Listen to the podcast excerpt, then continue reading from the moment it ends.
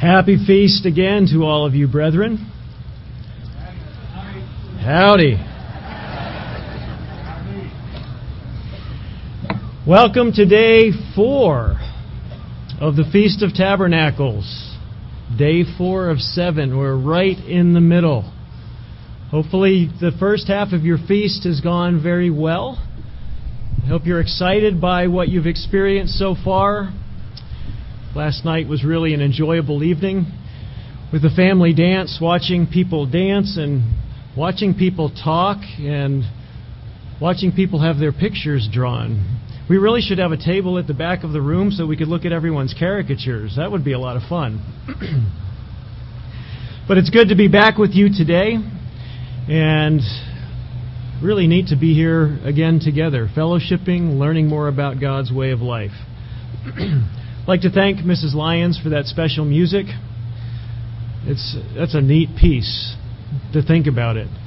God chose the little one, didn't he? And it's God. It's interesting the way God orchestrates things, because we're going to talk about children today. And so the song was very fitting as an introduction for the sermon. As we begin the sermon today, though, I'm going to stop talking momentarily, and I'm going to give you an assignment to do in your seats, and I'm going to actually ask you to talk. Those of you who are joining us on the telephone, uh, if you're joining us online, I'd like you to participate in this too. If you're by yourself, think out loud or write something down on paper. If you're together online or on the phone, talk to each other. You're not off the hook just because you're not in the room. So what I'd like you to do in just a moment is turn to the person next to you.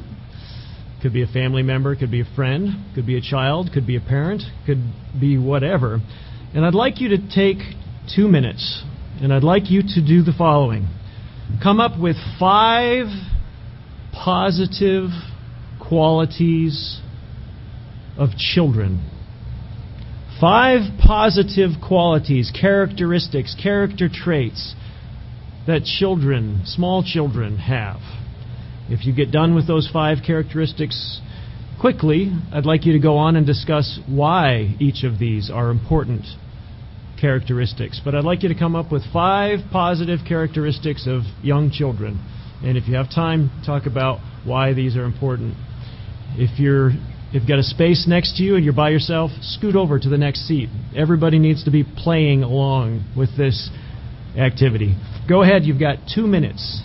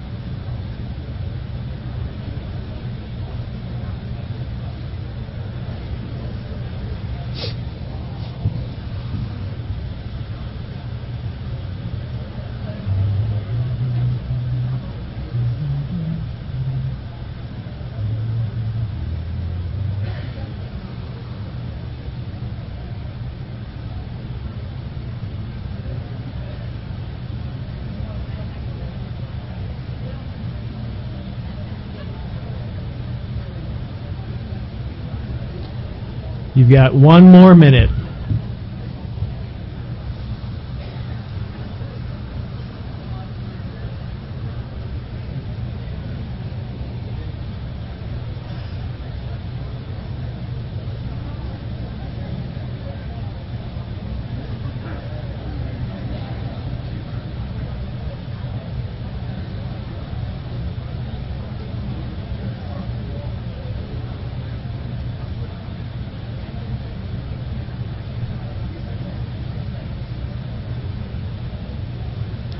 Thirty seconds.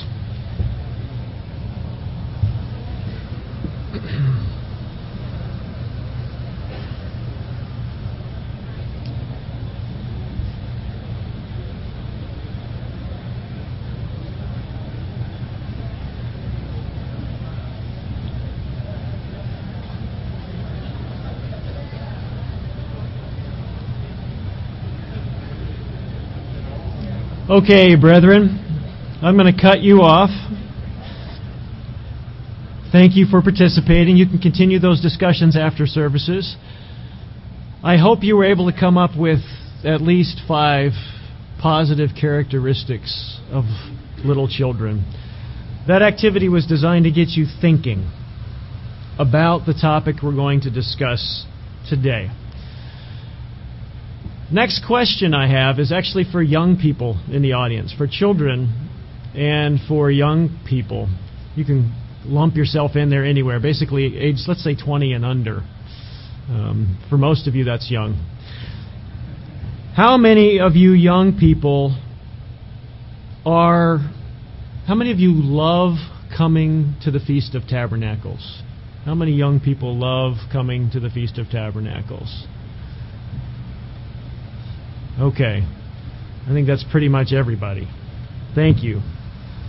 Brethren, what can we learn from that? What can we learn from the activity we just did? What can we learn from young people who are excited about coming to the feast? Why does God want young people at the Feast of Tabernacles, besides the fact that He doesn't want to break families up at this time of year? You know, it's interesting. The Passover is a holy time, a holy convocation in which young people, children, are not invited, are they? You have to be a baptized member to attend the Passover. Feast of Tabernacles is very different from that. God wants families at the Feast of Tabernacles. Brethren, what do children have to do with the Feast of Tabernacles? And ultimately, what do children have to do with the kingdom of God? My purpose today is to highlight the powerful childlike attitude that God requires all of us to have in order to enter the kingdom of God. First, what I'd like to do this afternoon is to discuss some childlike attitudes God wants young children to maintain, and all of us as older children of God to redevelop. That's the first thing. And then I want to examine God's powerful love for children as an illustration of why He wants children in His kingdom. So let's start out here this afternoon and talk about some attitudes that God wants us, requires us to have in order to enter His kingdom. Turn with me, if you would, please, to Luke chapter eighteen. I'm going to spend a little bit of time in the Gospels this afternoon. In fact, tomorrow we have the blessing of little children, and we'll hear more about some of these accounts tomorrow. I'm actually going to grab some of the scriptures Mister Moloff is going to use tomorrow, and I just encourage him to give the sermonette tomorrow that he plans to give, even though I'm going to take some of his scriptures today. We have to work with God's inspiration. I found per- personally that it's better not to change the message, but go with what God inspired, because He inspired it for reasons. Luke chapter eighteen. Let's start reading in verse fifteen, brethren. Luke chapter eighteen, and you know this passage of Scripture, verse fifteen. They also brought infants to Him that He might touch them. The word infants here in the Greek means infants. It can actually also mean, actually, children in the womb. Obviously, that doesn't apply here. But it means very small little ones. He brought in, they brought infants to Him that He might touch them. But when the disciples saw it, they rebuked them.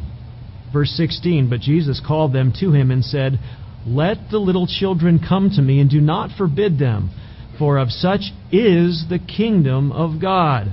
Assuredly, I say to you, whoever does not receive the kingdom of God as a little child will by no means enter the kingdom of God."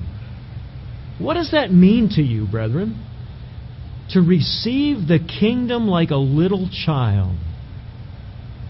What does it mean to receive the kingdom like a little child?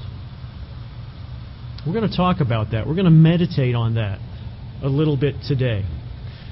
To really understand that, you have to study little children. The Feast of Tabernacles is, it, is a type of Kingdom of God, is it not? Mister Greer actually made the comment the other day in his sermon that being at the feast is like being in the kingdom. It's a seven-day foretaste. You know, we are commanded to be here. Leviticus twenty-three talks about the, the feast being a commanded assembly. That term, commanded assembly, convocation, actually can be translated rehearsal as well, which is exciting, because we are here rehearsing the kingdom, in a sense. You watch children at the feast. Watch children at the feast, and you get an idea of how we are to receive the kingdom. Some of you have your children here. Some of you have your grandchildren here. Watching them is an amazing thing, to see how they rejoice. How do we rejoice? We heard a sermon at the beginning of the feast about that. Watch little children rejoice. They know how to do it. As we get older, sometimes we forget. That's why Christ says, do it like little children. Let me ask you another question related to what we just read. Why would the disciples have rebuked or scolded parents for bringing their children to Christ to be blessed? Why would the disciples have done that? Maybe it's helpful to put ourselves in the role of a disciple for a minute. Put yourself in that role. Here's the teacher. Here's the rabbi, come from God. They knew he was the Son of God. Maybe some of them had on their security badge. Not putting down any of our security personnel here. But maybe they felt like, I've got to protect him. I've got to watch out for him. What else might they have been thinking? This is an adult message, right? John's gospel, his baptism was a baptism of repentance from dead works. Children can't repent. Little children can't. They can on some level, but not to the level of baptism. Christ was talking about big adult concepts, wasn't he? Changing the world, applying the law of God across the land. These are adult concepts. You begin to think a little bit about why the disciples tried to prevent parents from bringing little children. Why waste the master's time with kids? This is about saving adults, isn't it? It's interesting to meditate on some of these things. Yet what was Christ's response? He didn't just gently correct the disciples. He rebuked them. No, you don't tell them that. Stop. And he didn't know, he didn't stop there, did he? He said, "Bring them to me." Christ made a profound statement, both out of his mouth and out of his actions, about little children here, didn't he? A number of years ago, in one of the congregations we attended, we had some brethren bring in some uh, literature from another church group. And brethren, those of you who read literature from other church groups, I would caution you. It's not a wise thing to do. We are not all the same. There are over five hundred groups that have come out of the Worldwide Church of God. five hundred. Why are there five hundred, over five hundred groups? Because there's five hundred different perspectives. Now, we're very similar on the big issues. Yes. But we differ on some major little issues and pieces of big issues. Be very careful. I caution you. I was listening to a sermonette by a leader of another group a number of years ago because of some of the information that was brought in. I wanted to check this group out.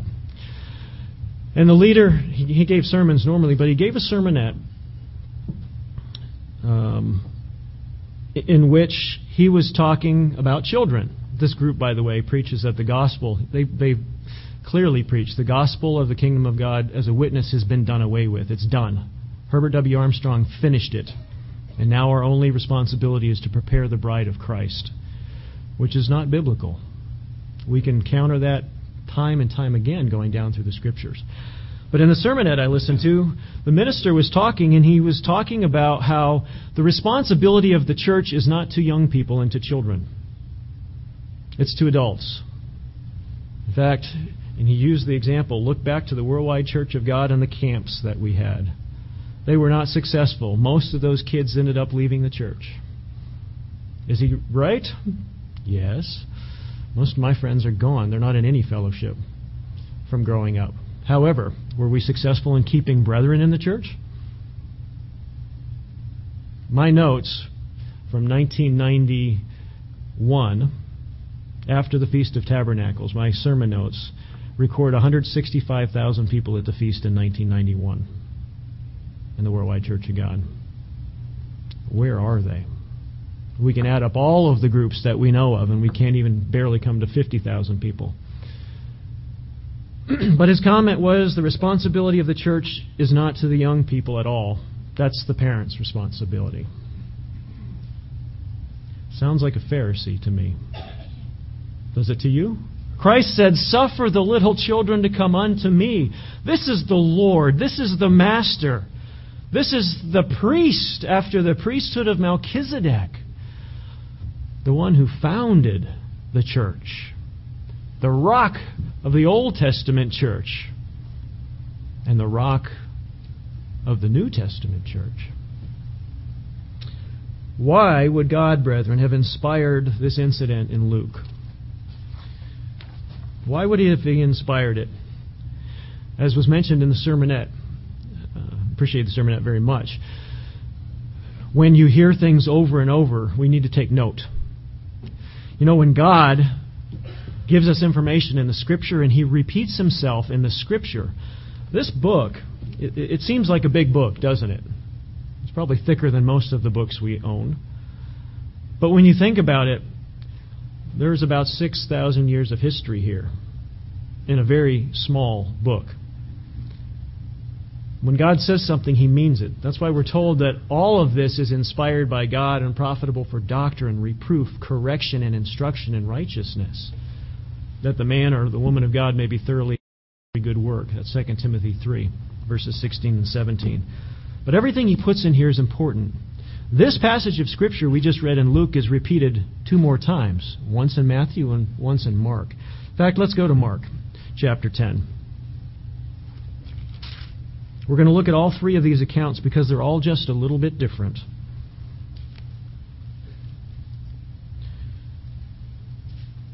In Luke, we read about, suffer the little children to come unto me. These were infants that were brought to him. In Mark, Mark chapter ten, verses thirteen through fifteen. Mark ten, thirteen. They brought to him little children. This is actually a different Greek word than the infants word. This one means small children. um, but they brought to him these little children that he might touch them. These parents understood the power of Christ's hands and his touch. They saw him involved in healing people, and they wanted their children to be blessed by him, just as we're going to do tomorrow with our little ones. Uh, but the disciples rebuked those who brought them. Verse fourteen, but when Jesus saw it, he was greatly displeased, and he said to them, he wasn't just a little bit bothered. God uses emphasis in the words here. He wasn't just displeased. He was greatly displeased. He was not happy at all with what they did. And he said, let the little children come to me, and do not forbid them, for of such is the kingdom of God. Verse fifteen, assuredly I say to you, whoever does not receive the kingdom of God as a little child will by no means enter it. Again, I ask you, how do little children, how would a little child receive the kingdom? How would a little child, how does a little child receive the Feast of Tabernacles? Verse sixteen, he took them up in his arms, so he was able to hold them. He laid hands on them, and he blessed them. Brethren, how and in what attitude do young children receive information? Think about a three-year-old, four-year-old, five-year-old, six-year-old, seven-year-old, eight-year-old. How do they receive information that is presented to them? How do they receive knowledge from their parents, from their grandparents, from their teachers? They're usually pretty open to it, aren't they? In fact, if you tell them something, they believe you. They don't question, do they? If Mom tells me something, Dad tells me something, if Grandma or Grandpa tells me something, it is right. Isn't that the way little children think? And they get to a point where that doesn't hold anymore. But little children believe. They trust. They're incredibly receptive. They're incredibly accepting. They also freely display joy and thanksgiving, don't they? What happens when you give a gift to a little one? Three-year-old, four-year-old, five-year-old? You can't hold them to the ground. Think about it. What do they do? They start jumping up and down. You can give a give a doll, a brand new doll. It, it can be an ugly doll. Give it to a three or four-year-old little girl, and you would think that you just gave her a living, breathing human being. You know what I'm talking about? The joy, the authentic love. It just comes oozing out of them. It is unbridled. Think about it. Matthew nineteen. Let's go back there. Read another example. Matthew nineteen, verse thirteen. Here's Matthew's account of the same situation. Matthew nineteen, thirteen. Then little children were brought to him also. Again, this is little children in this partic- particular instance. And he put his hands on them to pray. But the disciples rebuked them. Again, the disciples didn't like what was going on. The, the Greek word here for rebuke means to censure, or to charge, or to rebuke. It's, it's correcting. You're not right. Do not do this. This is not appropriate. It's that kind of a, an attitude. Verse fourteen, Jesus said, "Let the little children come to me, and do not forbid them, for such is the kingdom of heaven." And he laid his hands on them and departed from there. Christ gave some powerful examples. Let's go back to Matthew eighteen as well. As we think about little children and God's perspective on children, and frankly, God's perspective on who children are. This is interesting. As we go back to Matthew eighteen, let's look at verse uh, ten. Matthew eighteen ten. It says, "Take heed that you do not despise one of these little ones." This is actually not children. Verse six says, you can keep your finger on verse ten. Verse six says, "Whoever causes one of these little ones who believe in me to sin, it would be better if a millstone were hung around his neck and he were drowned in the depths of the sea." This is not talking about little children. This is talking about new converts, potential converts. God sees them as little ones. You read the writings of Paul And, and John, the apostle. They talk about God's people as their children. Paul referred to himself as a father figure. So we begin to see some of God's perspective here. But verse ten, "Take heed that you do not despise one of these little ones, for I say to you that in heaven their angels always see the face of my Father who's in heaven."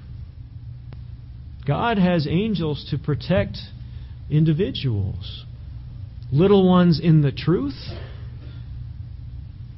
and certainly little ones in the flesh as well. When we lay hands on the little ones tomorrow, one of the things we'll ask is for God's angelic protection over these little ones, that God will keep them safe and put that protection on them. What do you think Christ blessed them with and asked for?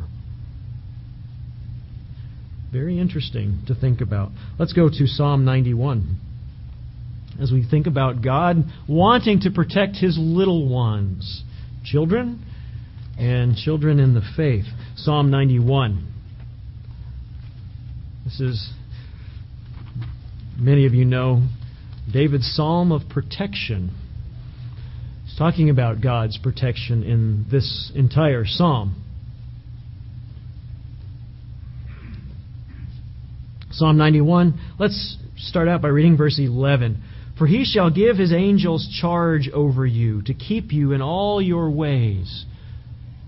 Now, this is a messianic prophecy. We go down and we realize this is a prophecy referring to Jesus Christ. But it's referring to people, too, in general. That God wants to give protection. He gives his angels charge, protection over us, as we just read about in the book of Matthew. Let's go back up to verse one. We see God's perspective on us, on those who he's calling. He who dwells in the secret place of the Most High shall abide under the shadow of the Almighty. The secret place of the Most High. We abide under his shadow. Where do you have to be to abide under somebody's shadow? Pretty close by, don't you? You can't be too far away. You've got to be under their wings, don't you? Ooh, that reminds me of another, another scripture. Remember Christ's comment? Weeping over Jerusalem? Jerusalem, Jerusalem, how I wish that I could hold you under my wings as a mother hen does her chicks. We see the parental view that God has for all of us. And in that case, Jerusalem, a bunch of unconverted people who killed the prophets. Yet he wished he could coddle them, hold them close. Let's go to First Corinthians seven. Again, thinking about children. First Corinthians chapter seven. The Apostle Paul deals with the issue of family. In First Corinthians chapter seven, he deals with marriage. He deals with divorce. He deals with remarriage after divorce in this chapter. But he also deals with the calling of unconverted mates and the special role that children of converted parents play. First Corinthians chapter seven, verse fourteen. First Corinthians seven and verse fourteen. For the unbelieving husband is sanctified or set apart by the wife, the believing wife. The unbelieving wife is sanctified by the husband, the believing husband. Otherwise, your children would be unclean. But now they are holy. Children of converted parents are holy before God.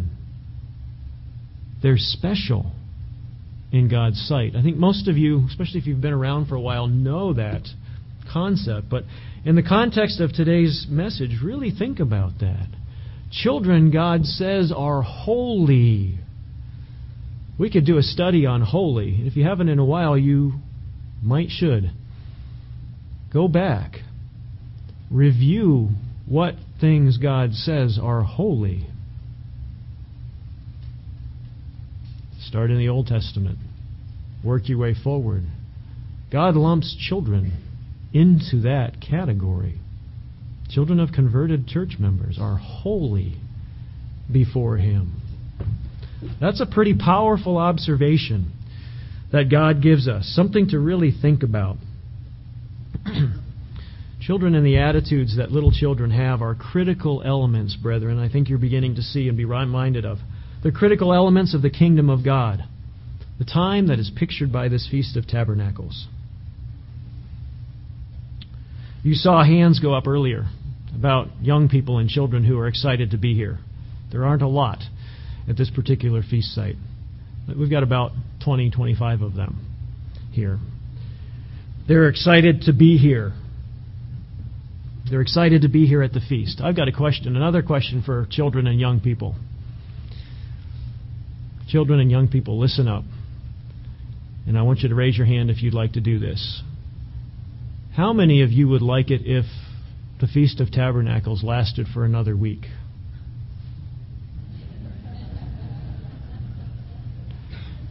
Yes. Very interesting. Okay, thank you. Very good. How many Parents and older brethren are happy to be here at the feast, but will be ready to return home after the last great day. Yes.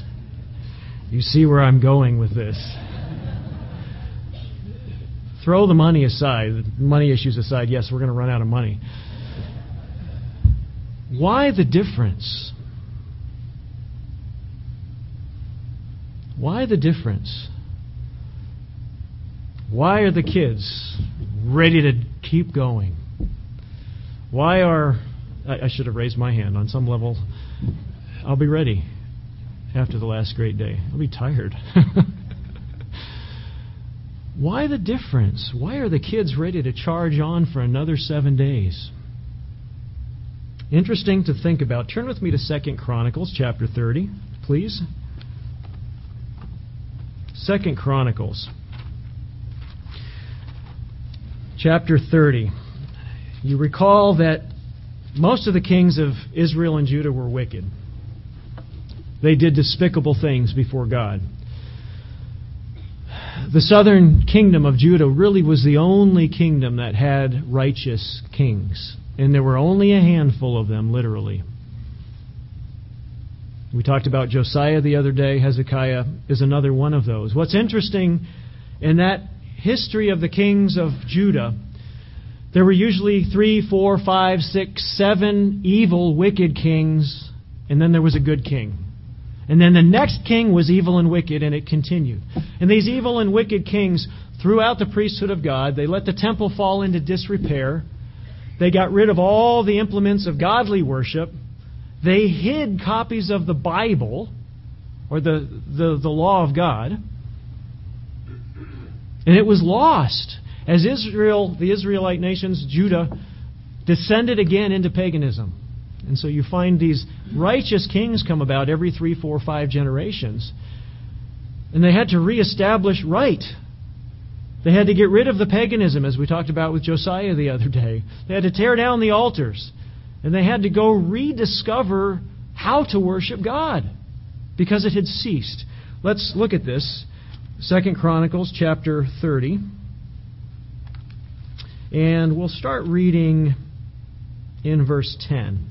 Second Chronicles thirty, verse ten. Here's um, King Hezekiah is, has come to office here. And in verse ten, we read, "So the runners passed from city to city through the country of Ephraim and Manasseh, as far as Zebulun." Let me give you a little bit of background here. They had rediscovered the law of God, and they began reading the law of God, and they realized they needed to keep the Passover and the Feast of Unleavened Bread, which is to be kept in the first month of the year. It's already the second month of the year. They're realizing they're late. But apparently they realized and discovered a passage that talks about keeping a second Passover on the fourteenth day of the second month. So they literally sent runners from city to city throughout the country of Ephraim and Manasseh as far as Zebulun. But these people laughed at them and they mocked them. These are pagan people. For generations they've fallen back into paganism, totally forgotten God's ways. Nevertheless, verse eleven, "Some from Asher and Manasseh and Zebulun humbled themselves, and they came to Jerusalem." Verse twelve, "Also the hand of God was on Judah, to give them singleness of heart to obey the command of the king and the leaders at the word of the Lord." Do you experience, are you experiencing singleness of heart here? Boy, we sure are. Talking with you, sitting with you, learning from you, we are on the same page, brethren. God gives us that singleness of heart. Let's continue. Verse thirteen. "Now many people, a very great assembly, gathered at Jerusalem to keep the Feast of Unleavened Bread in the second month." So this is not tabernacles, it's unleavened bread. They gathered a month late. The Bible does not say keep the Feast of Unleavened Bread a second month. Apparently they made the assumption if you can keep Passover a second, in the second month, you can do unleavened bread too. Hezekiah did make a couple of mistakes. Out of his zeal. Let's keep reading. Verse fourteen, "They arose, they took away the altars that were in Jerusalem, and they took away all the incense altars, and they cast them into the brook of Kidron. And then they slaughtered the Passover lambs on the fourteenth. So they began keeping God's laws again. Verse twenty-one. Let's skip down, brethren, to verse twenty-one.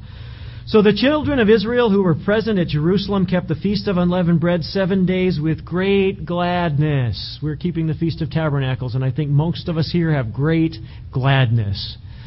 At least it comes across when you talk to me. And I appreciate it because it gets me more excited as well. Let's continue. And the Levites and the priests praised the Lord day by day, singing to the Lord, accompanied by loud instruments. And we do that day by day at the feast, don't we? We sing to the Lord.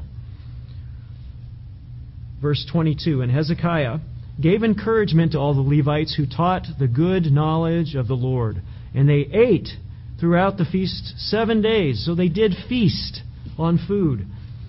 They had offerings of peace, making confession to the Lord God of their fathers. Verse twenty-three, this is the point I really want to get to. Then the whole assembly agreed, all of them agreed, to keep the feast another seven days. And they kept it for another seven days with gladness. They all agreed. What would happen if Mister Stein got up here on the last great day and said, you know, we've been talking. How many of you li- would like to keep the Feast of Tabernacles for another Seven days. And it wouldn't be, the money side would be covered. Yeah, I see adult hands going up now. Brethren, when you look back, these individuals were called the children of Israel for reasons. Yes, they were Israel, Jacob's children. But they also had a childlike attitude, didn't they? They reached the end of the Feast of Unleavened Bread, and they said, let's do it again. This was good. This was wonderful. This was joyful. What type of childlike outlook would have been necessary for that to happen? What child type of childlike outlook would it take for us to want to keep the Feast of Tabernacles again? Seven more days. I think many of us as adults would raise our hands, but a chunk of us wouldn't for various reasons. But all the kids in the room would. Something to be learned from that. There's something to be learned. Psalm sixty-nine. Psalm sixty-nine. David again writing here. And we see David's attitude. Yes, David was a model in many ways of what to do and what not to do. But David was a man after God's own heart. He was a man after God's own heart in the way he repented. And when David repented, he repented with his heart and his being. David lived his life, though, zealously, didn't he? How did David react when the ark was finally being brought back to Jerusalem, the city?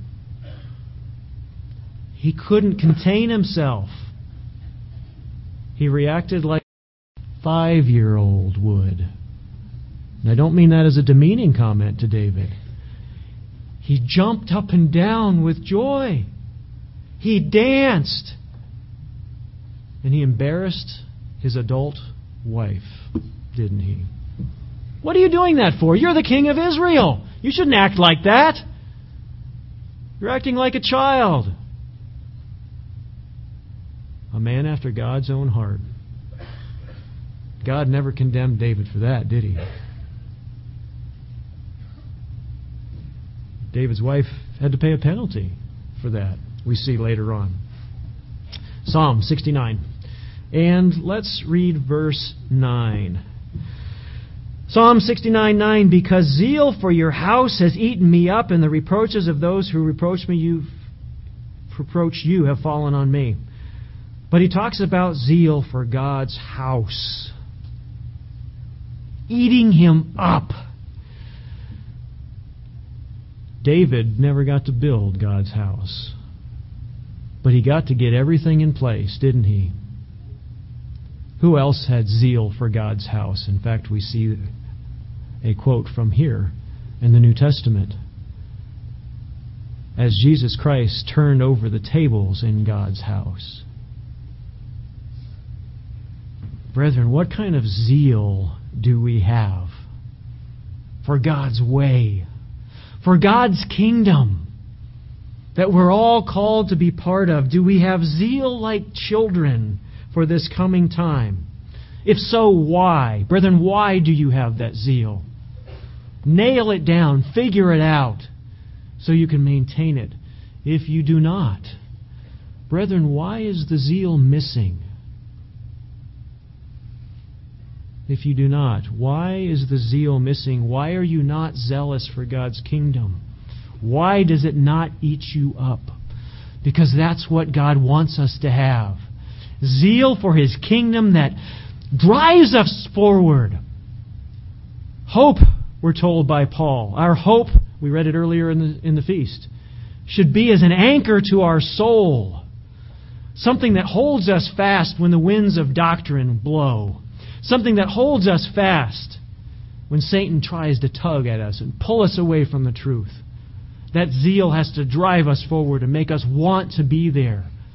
Only those who truly want to be in the kingdom will be there, brethren. Revelation chapter three. I'm going to read another familiar passage. Revelation three. This is a warning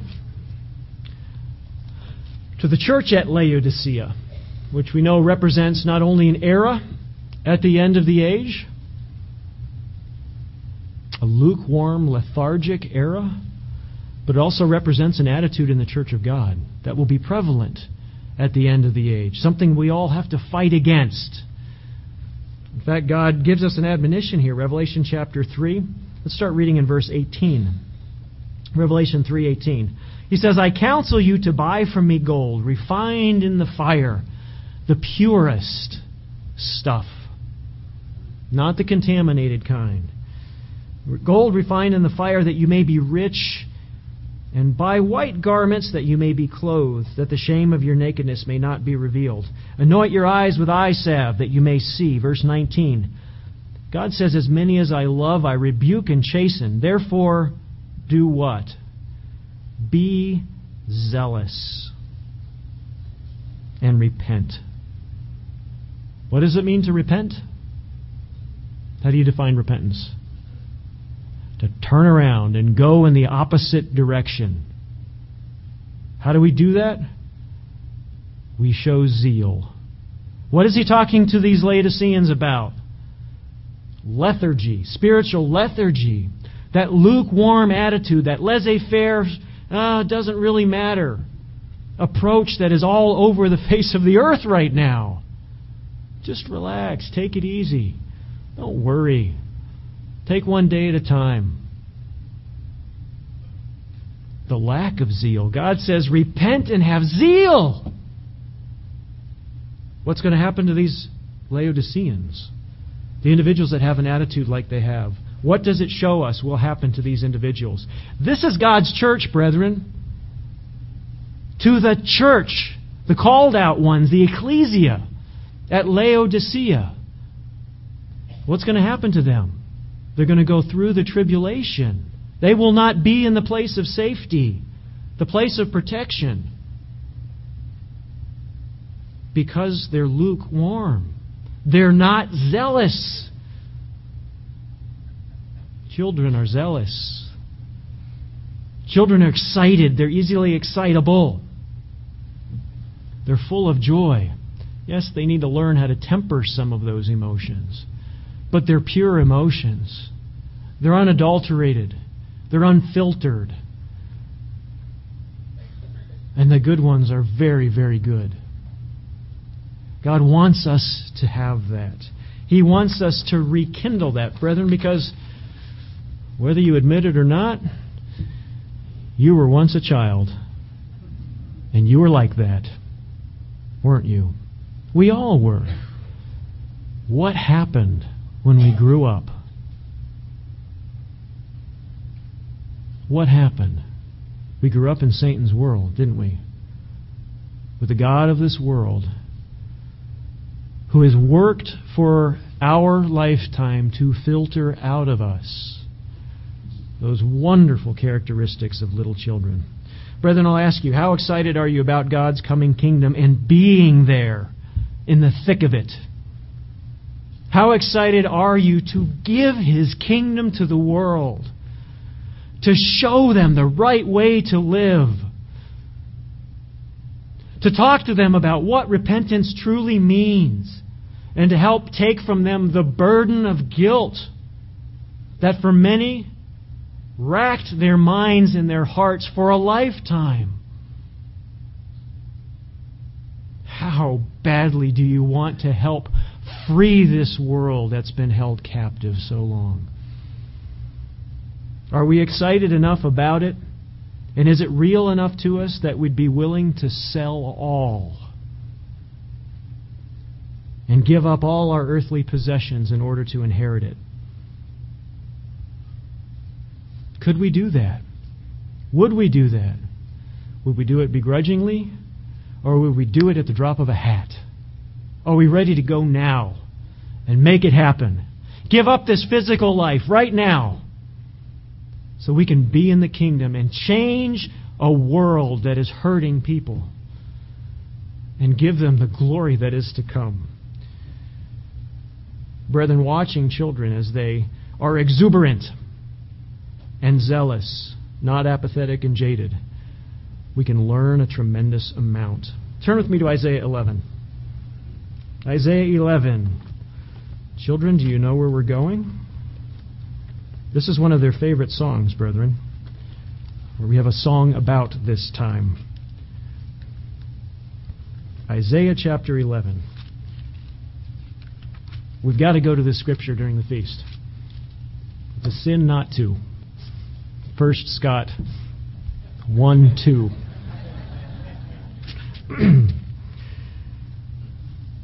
Isaiah chapter eleven. Let's start reading in verse six.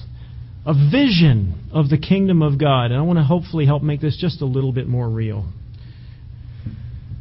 The wolf shall also dwell with the lamb. The leopard shall lie down with the young goat, and the calf and the young lion and the fatling together. Tame animals. Species of animals interacting with each other that would not work today. Yeah, you, you see a YouTube video once in a while of a freak situation. But normally what would happen here? Somebody's lunch. You know what? The, the lamb and a wolf? The instinct in the wolf is dinner. You know, lamb chops.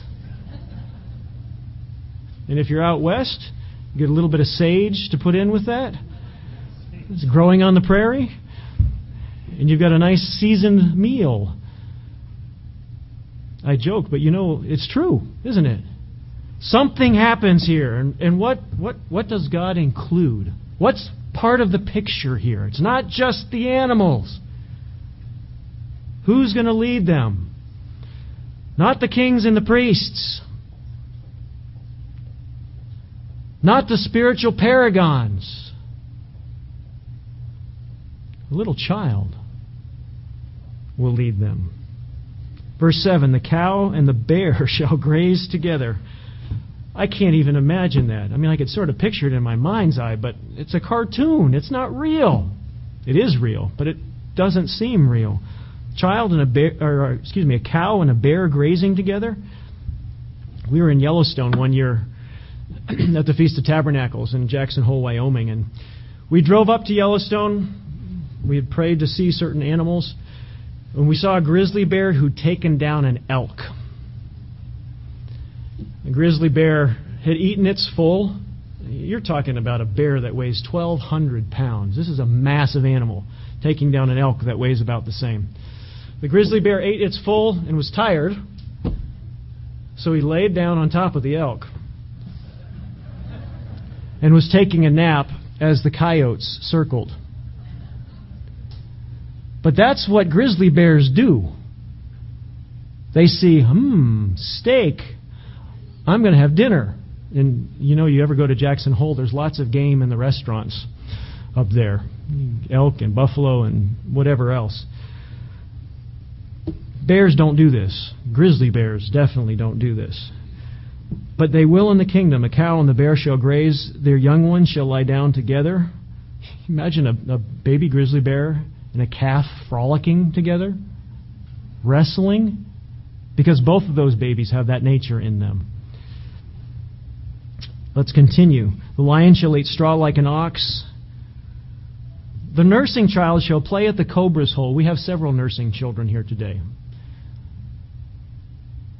Our moms who have nursing children, how many of you would put down your little one or dads on a cobra's den? What would you do if you recognized your child, your nursing child, was right near a cobra's den? And the weaned child, that weaned child, that little toddler, shall put his hand on the viper's den. Hey, Mommy, rattlesnake!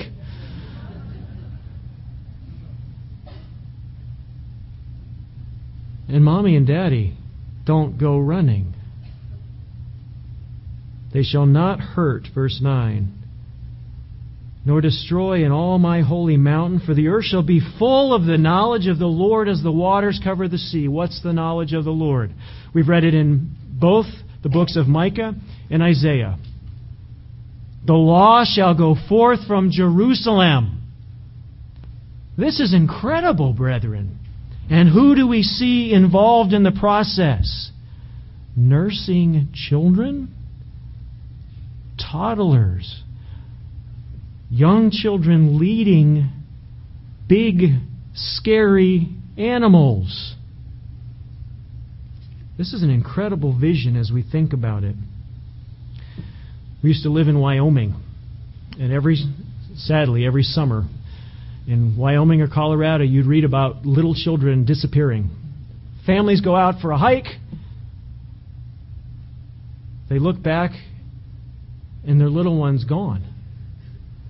Search parties go out.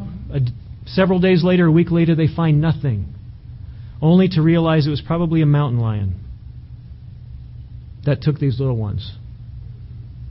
Child didn't even make a sound. Nothing left of them. Brethren, the time in the kingdom is a different time. A time for families. We see little children being part and parcel central to the kingdom of God.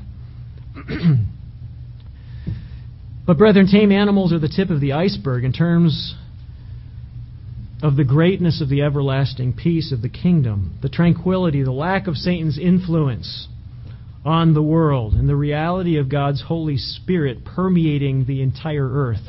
The lack of Satan's spirit permeating the earth. This is what we begin to see.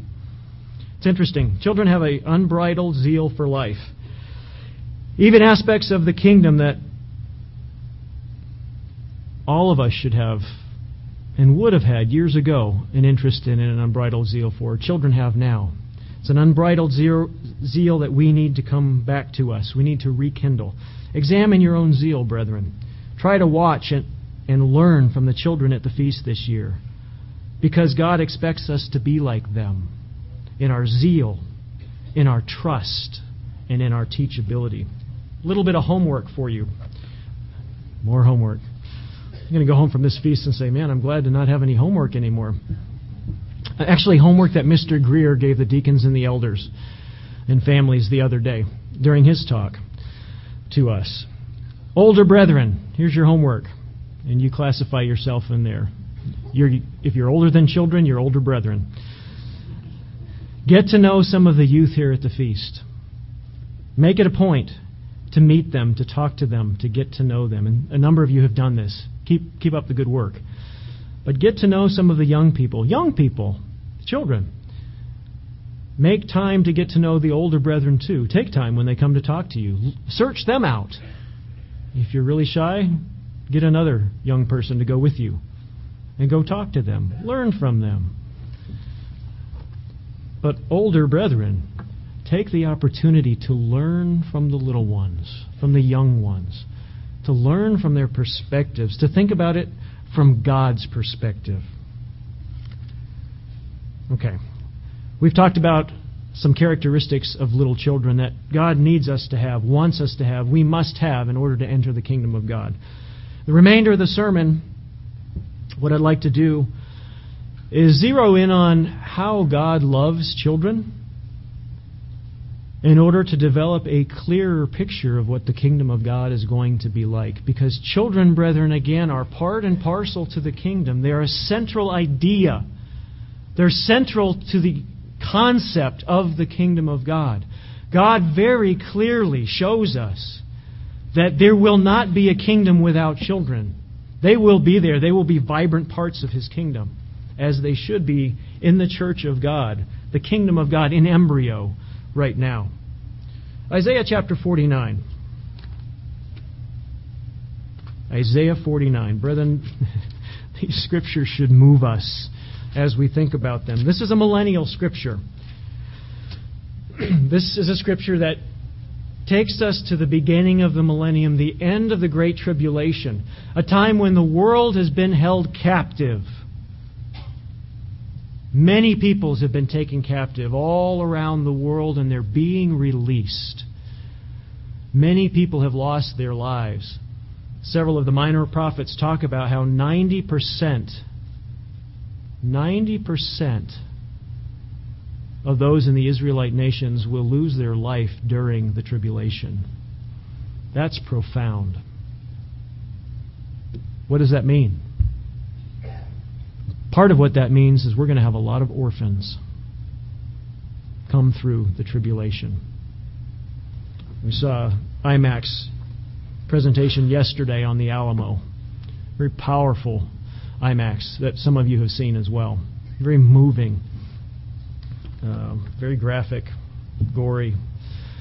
One of the things they did depict, though, apparently correctly from history, is there were a couple of women and a handful of children that were in the Alamo during the fight, and Santa Ana let them live.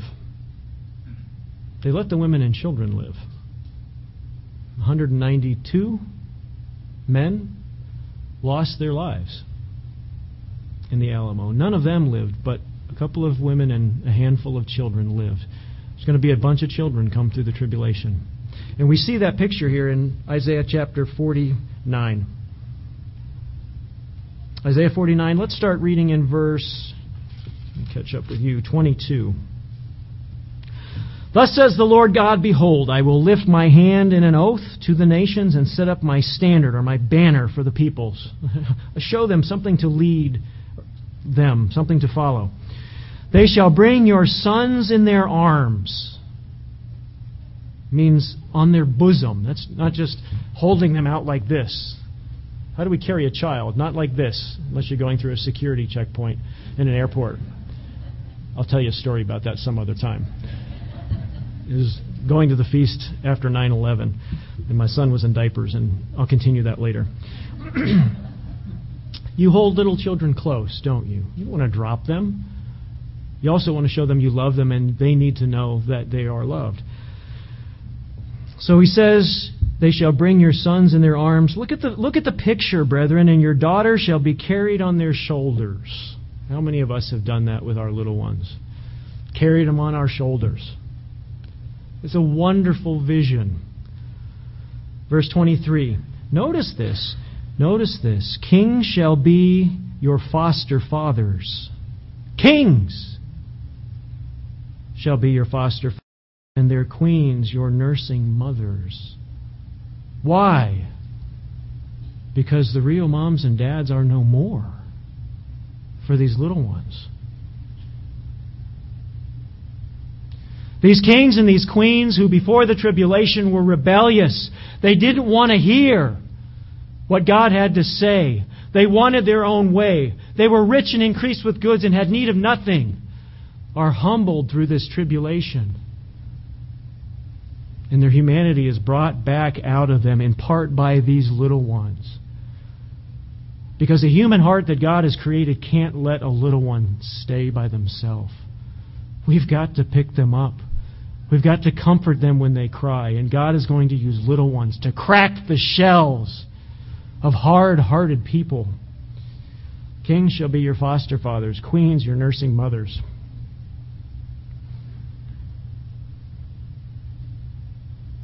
They shall bow down with down to you with their faces to the earth. Lick up the dust of your feet.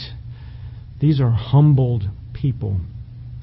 And then you will know that I am the Lord, for they shall not be ashamed who wait for me. Powerful vision here. Verse twenty-five. Verse twenty-five. But thus says the Lord, even the captives of the mighty shall be taken away, and the prey of the terrible be delivered. Look at this. For I will contend with him who contends with you. I will save your children, God says. I will feed those who oppress you with their own flesh. They shall be drunk with their own blood as with sweet wine.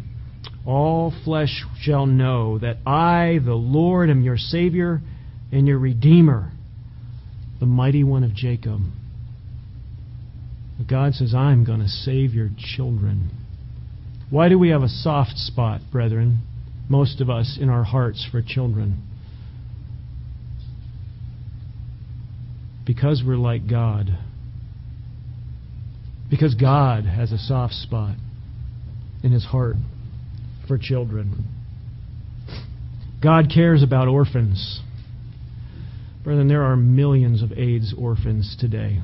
AIDS orphans in Africa. In fact, as a church, we support over thirty of them in Kenya. Orphans that have distant family in the church. Kids growing up without parents because their parents died of AIDS. How many orphans are we going to have come through the tribulation? We're going to need love and concern and being taken care of. Isaiah fifty-four.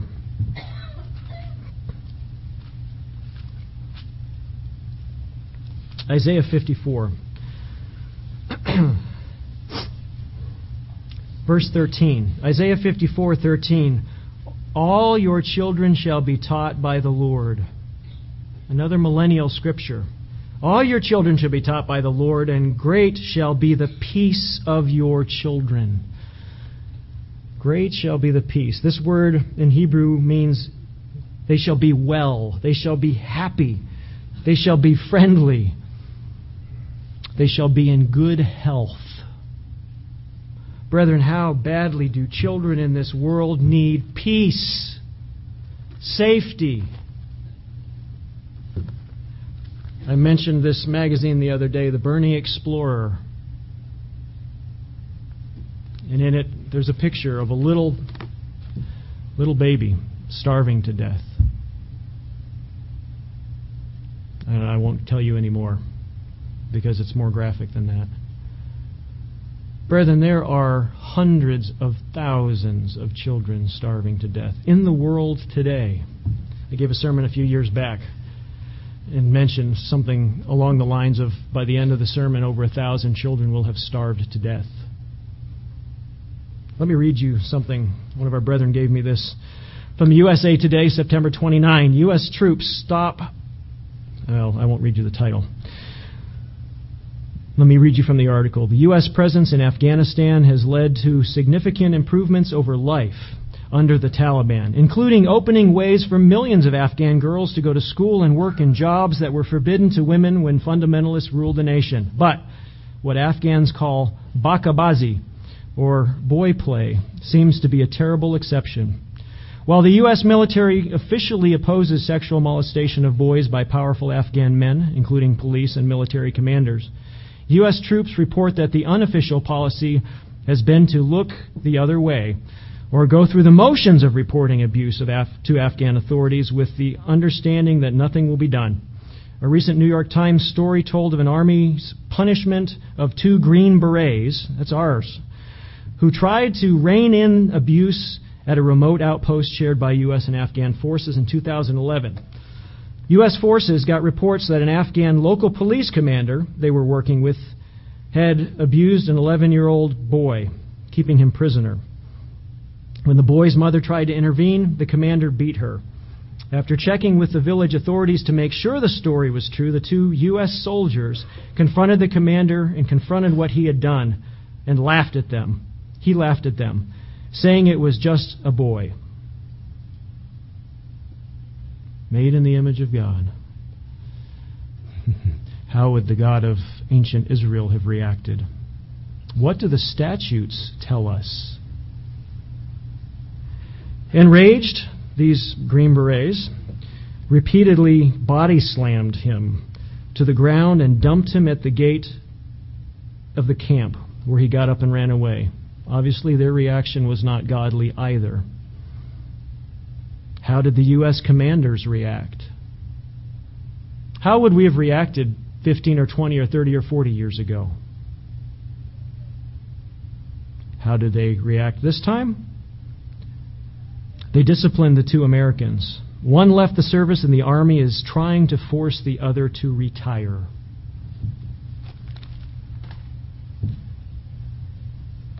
Isaiah fifty-four thirteen. Let's read it again. All your children shall be taught by the Lord, and great shall be the peace of your children. I jumped online this morning to check Yahoo News headlines. I've not seen a day like this in the news. It makes me wonder what is going on in heaven. There were more stories related to children and teenagers, and terrible things going on, than I have seen in the news all in one day, today, in the headlines.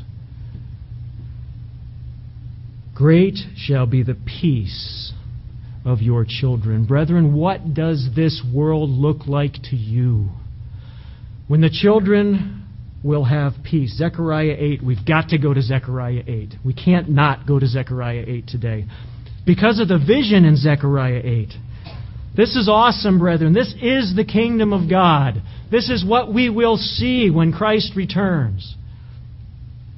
Zechariah chapter eight, verse three. Millennial vision God gives to us. Brethren, how excited will you allow yourself to become over this vision? We must be excited, brethren, about this vision. We must. Zechariah chapter eight, verse three. Thus says the Lord, I will return to Zion and dwell in the midst of Jerusalem. Yes, Christ will return, and he will be there. Verse continuing, Jerusalem shall be called the city of truth, the mountain of the Lord of hosts, the holy mountain. Verse four, thus says the Lord of hosts, old men and old women shall again sit in the streets of Jerusalem, each with a staff in his hand, because of great age. How many of you have a staff of or a staff of sorts in your hand today? There are a number of you. Some of your staffs have wheels on them. But they're a staff nonetheless. Old men and old women sitting in the streets of Jerusalem. What would happen if you did that today? You'd either A, be trampled, because there's so many people in the city. Some of you have been there. You can tell us the stories. Or B, you'd be run over because of the traffic. And you wouldn't want to sit in the streets anyway. They're not clean. Let's continue with the vision. Verse five. The streets of the city shall be full of boys and girls playing in the streets. Are the streets of Jerusalem going to be quiet? Not when children play.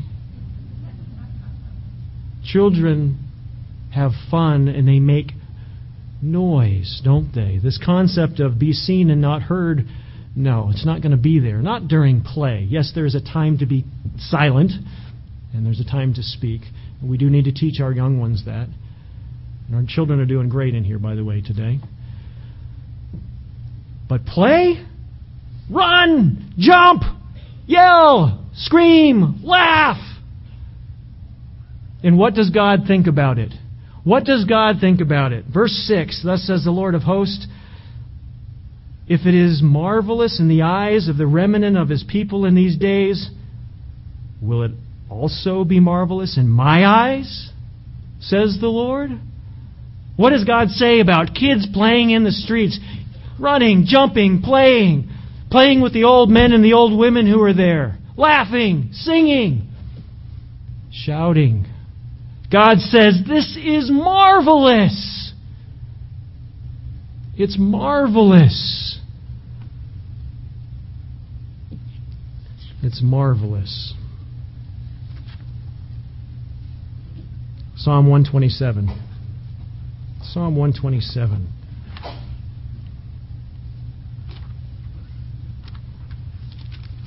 Children matter, brethren. They matter here at the Feast of Tabernacles. We need them at the Feast of Tabernacles. Because we need to learn from them at the Feast of Tabernacles. And they will be part and parcel to the kingdom. We will, we just heard, we're going to be teachers and priests in the kingdom. Children will help us teach. We can use them to help teach the world about zeal, about joy. Psalm one twenty-seven and verse three. Behold, children are a heritage from the Lord, and the fruit of the womb is a reward. A reward. We have rewards sitting in this room. They're a heritage from the Lord. We've got to go to Malachi two. Malachi chapter two. And we have to keep this in mind. Sometimes, even as a parent, it's very easy to forget this perspective. We look at our little ones and we think of them as ours. My child. And we treat them as ours. And we should, on some level. But we've got to remember Malachi two. Malachi two. Where did Malachi go? It was here this morning. Malachi two, verse fifteen. But he did not make them one. Did he not make them one, having a remnant of the Spirit? And why one? That is husband and wife. Why did God make husband and wife one? Continuing in verse fifteen, he seeks godly offspring. Therefore, take heed to your spirit. Let no one deal treacherously with the wife of his youth. He's talking about divorce here. Don't do it. I hate it. But he says, children, not only are they a heritage or an inheritance from him, they're his offspring. Godly offspring. Brethren, we create in the image of God. Yes, they look like us. But they look like someone else too, another father. They're his offspring. God wants a family. As you know, he's creating a family. These little ones are his first and foremost. We're raising his children for him. And he's entrusted us with his kids. We've got to remember that as parents and grandparents. Yes, they're ours. He's blessed us with them for a time, but they're his. That's why he made them. That's why he gave us this capacity to reproduce in an amazing way for him. Ezekiel thirty-seven. I think this is the last scripture. I'm running out of time. What? My clock speeds up when I get up here. For some of you, it might slow down. I'm sorry. Ezekiel thirty-seven, verse twenty-four. A millennial. Actually, this is post-millennial. This is at the beginning of the White Throne judgment period here. Ezekiel thirty-seven is dry bones. We'll talk about that on the last great day. This is the White Throne judgment, the second resurrection. What do we see? Verse twenty-four, David, my servant, shall be king over them. These are human beings, physical human beings, and they shall all have one shepherd. They shall all walk in my judgments and observe my statutes and do them. Verse twenty-five, then they shall dwell in the land that I have given to Jacob, my servant, where your fathers dwelt, and they shall dwell there, they, their children, and their children's children forever. They're going to dwell there. Families, generations. One last scripture. We'll go Isaiah sixty-five. Isaiah sixty-five. Another White Throne judgment scripture here. Isaiah chapter sixty-five. And this is important. There will be children in the kingdom of God during the millennium, the time pictured by this feast. who were children, children in the great White Throne judgment period, the second resur- after the second resurrection, children and grandchildren, as we just read. Isaiah sixty-five, verse twenty. This is a scripture that we get the potential duration of the White Throne judgment period from, that hundred-year, probably hundred-year period. Verse twenty of Isaiah sixty-five, no more shall an infant from there live but a few days, nor an old man who has not fulfilled his days. For the child shall die a hundred years old. Child in the millennium? God's going to resurrect children. God's going to resurrect children. Let me say that one more time. God will resurrect children and infants, brethren. And they'll die a hundred years old, just like the old man he resurrects, who will live a hundred years. An opportunity to learn and grow and overcome and hopefully choose God's way of life as we're having the opportunity now. Brethren, God is producing godly offspring, a spiritual family that he will bring to himself. We are part of that, the first fruits of the process. We are a family that will help him build the kingdom on this earth and give it to the world after Christ's return. But brethren, godly offspring don't start out as adults, do they? As with everything, God starts small. His godly offspring start very small, as infants. And they grow into children, and young adults, and adults. Children hold a special place in the heart of the Almighty. I hope you've been reminded of that today. God esteems them very highly. Brethren, I encourage you, look around while you're here. Continue to look around. This is why God invites children to the Feast of Tabernacles. The one who spoke and earth existed, the one who created hundreds of billions of stars in the universe, the one who created space, the one who created time. When he was on earth, he held out his arms, and he held little children to his bosom. God loves children. God loves to hold children. And he gave us children to hold as well.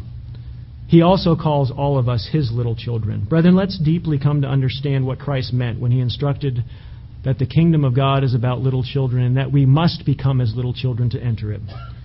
As full members of God's family, brethren, we are called to parent the world. We will have lots of children in the kingdom under our purview. Brethren, we need to redevelop our love and zeal as children have. We need to redevelop our inquisitive nature, their love for life, their thankfulness over the smallest things, their unwavering childlike faith. We must redevelop their unbridled zeal.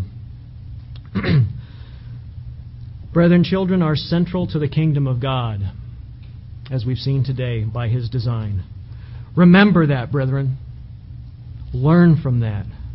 And I encourage you, work to become like a little child once again.